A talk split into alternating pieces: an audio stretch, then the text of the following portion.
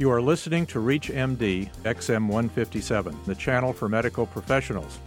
Welcome to the Revealing Retina, presented by the American Retina Foundation, a charitable arm of the ASRS, the American Society of Retina Specialists. I am your host, Dr. Roy Levitt, chairman of the American Retina Foundation, and joining me today is Dr. Nicholas Zakov. Dr. Zakov is a partner in Retina Associates of Cleveland, the largest vitreoretinal group in Ohio. He did his retinal fellowships at Bascom Palmer Eye Institute in Miami and at Harvard at Mass Eye and Ear in Boston. He's a clinical professor of ophthalmology at the University Hospital's Case Medical Center and is on the board of the American Society of Retina Specialists. Today we are discussing flashes and floaters, ophthalmic symptoms and signs which almost everybody in our listening audience has experienced at one time or another. Dr. Zakov, I'll let you go ahead and take it from here. Thank you, Roy. Flashes and floaters are very common presentation and symptom that we see in the retinal practice. Uh, patients present usually with an acute onset of flashing lights, and these are brief flashes of light which patients can see even in a pitch black room, dark room. And they see also floaters, which variously they describes as spots, dots, amoeba like spots in the vision, also flies, dots, circles, lines, clouds, and they all represent usually the same thing. What causes flashes and floaters in the great majority of patients is as we get older, the jelly, which fills the majority of our eye, and which is 99% water, but has a protein substance within it degenerates with time, and this is a normal aging of the jelly, the vitreous. And as we age, the jelly peels off from the back of the eye, which is the retinal surface. And even though the vitreous is basically clear, these minor proteaceous condensations cause a shadow to fall on the retina, even though the patient perceives the floaters being in front of the eye, they're literally in the eye. A large majority of these floaters are harmless, but we cannot determine this until we see the patient, and a retina specialist examines the patient carefully, examining the entire periphery of the retina to make sure that the major serious complications of this condition, which are retinal tears and retinal detachment, are not present. Usually, the floaters are permanent. They may decrease in size and shape, but they're always within the eye, and the patient may see them against a clear background, such as a ceiling or a wall or the sky. And the flashing lights in the great majority of patients go away within days or weeks, rarely months. But it is important for the patient to always have this checked out to make sure that there's no evidence of a tear or detachment, which may need prompt attention, treatment with laser, freezing therapy called cryopexy or actual surgery if it is indeed a retinal detachment, Roy. Why is it important to dilate the pupil in order to examine a patient with these symptoms? If the pupil is not dilated, the uh, eye care professional and the retina specialist cannot examine adequately the uh, vitreous, which is the jelly substance we are talking about, and certainly cannot examine the retina and primarily the peripheral retina, which is difficult to examine unless a retina specialist does special examination by gently compressing on the surface of the outside of the eye or putting special contact lenses with mirrors to examine the very periphery of the retina where these tears and detachment usually occur and begin. If these patients are seen by their internist or by their primary care specialist. What should these physicians do if the patients complain of these symptoms to them? How should they handle this, and what should they advise their patients? The biggest issue is that the primary care doctors really do not have the means to adequately examine the peripheral retina.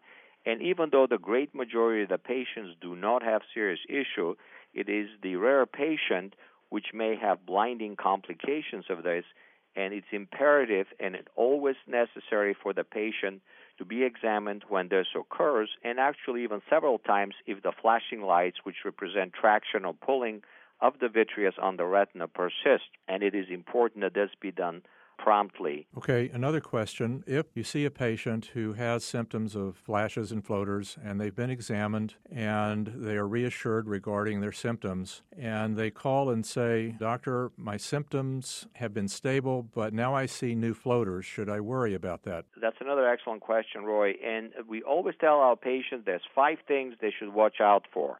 If there's an increase or more flashing lights, increase or more floaters, certainly loss of vision or loss of peripheral vision or a curtain, solid curtain or veil in the line of vision from any direction. All of these things may represent a retinal detachment, particularly the last three, but certainly the increasing flashes and floaters may be, again, harmless, but may be also significant, and they definitely require a repeat examination by the retina specialist, Roy.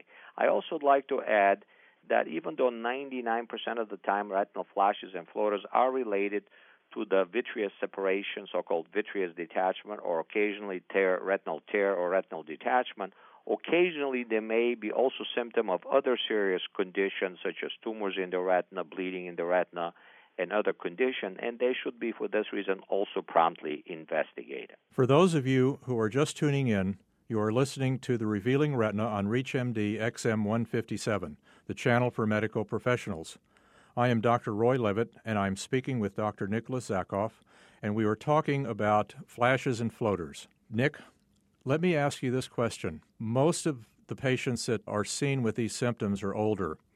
But can a younger person experience these same symptoms? The flashes and floaters related to the separation of the vitreous, vitreous separation, vitreous detachment, is a normal aging changing of the vitreous and eventually will happen in all of us if we live long enough. On the other hand, there is a group of patients, particularly nearsighted patients, myopic patients, which may experience these symptoms at a very early age, which may be in their 20s, 30s, and 40s and, and since myopic nearsighted patients are known uh, statistically to be at higher risk to get retinal tears or detachment, they should be also promptly investigated, even if it happens in a relatively younger individual.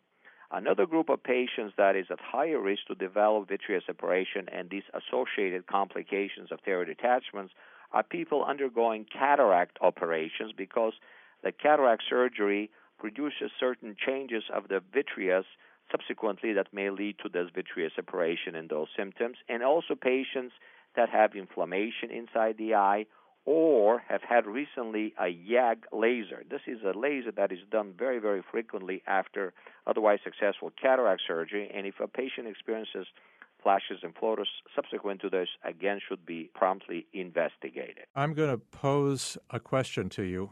I am a patient, and I'm seeing you, and I say, Dr. Zakov, all of the small dots that I had previously have gone away. But I have this lace like veil over my central vision that affects my ability to, to distinguish an 8 from a 3 on President Bush's tax return.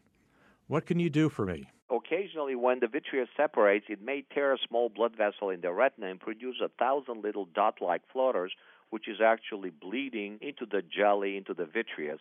And in the great majority of the patient, this clears without any subsequent problems, but very often a prominent floater, which is the major area where the vitreous was attached to the back of the eye in the area of the nerve, optic nerve, and the macula, may present a fairly significant floaters. Even though these floaters are quite annoying and most patients learn to live with them or get used to them, in rare cases, these floaters could be fairly annoying, and there is a consideration at least that they may benefit from a procedure called vitrectomy, where these floaters can be removed, but this obviously has to be discussed in great detail, understanding the indication, alternatives, benefits, and risk with their vitreoretinal specialist, but there certainly is an option for those people whose vision is severely compromised by these floaters, which happens actually quite rare. These floaters, are they susceptible to laser treatment, or do you need to do surgery for them? People have attempted laser treatment for these floaters, but it is not really the accepted treatment for them. And if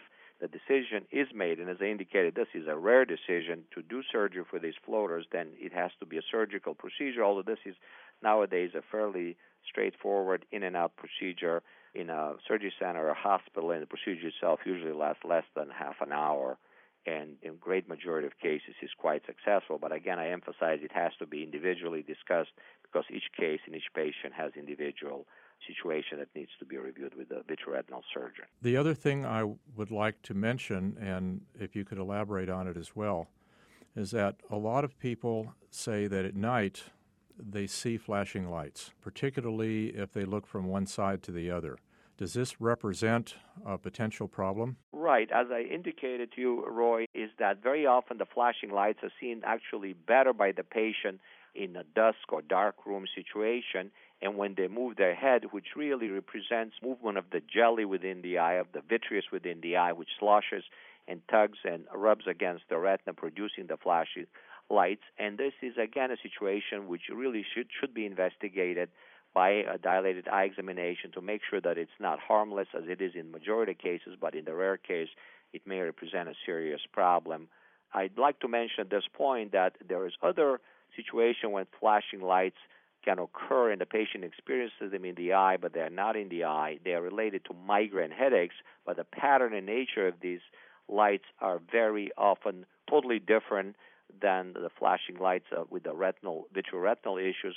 And very often the primary care professional has a difficulty differentiating between the two. And this is another excellent a role for the vitreoretinal surgeon to differentiate between two types of flashing lights. And there is a condition called ocular migraine in which there is not a headache associated with the symptoms. Is that correct? That is exactly correct. That's exactly what I was implying. These flashing lights, which very often are seen as zigzag, silvery uh, flashing lights, very often followed by a dark spot called aura, migraine aura, and this it represents a situation which it is indeed a migraine, but it is not followed by a headache. And approximately half of the patients that have migraine episodes do not necessarily have the headache. They may even have nausea, vomiting, light sensitivity, other issues, and those visual phenomena we just described. But these, again, are not related to the eye itself, although the patient perceives them as being in the eye. Okay, is there anything else dealing with flashes and floaters, which is really such a common complaint of many people, that you would like to add, Nick? In rare cases, we have seen this being associated with vascular occlusions in the eye with uh, tumor growth, another rare, rare situation, but they could be quite serious, and therefore flashes and floaters should never really be ignored by the patient or the primary caregiver and should be referred to a vitreoretinal specialist so the thorough examination is done and the patient educated on these issues. Nick, I'm going to close here. Uh, this is Dr. Nicholas Zakov discussing flashes and floaters and we thank you very much for speaking with us about this subject. It's been my pleasure, Roy. Thank you very much. I'm your host, Dr. Roy Levitt, and I'd like to thank you for listening to The Revealing Retina, presented by the American Retina Foundation. For more information, visit us online at AmericanRetina.org. We welcome your questions and comments about this or any other show. Please send your email to xm at reachmd.com or visit us at www.reachmd.com. Our new on demand and our new podcast features will allow you access to our entire program library. Thanks for listening.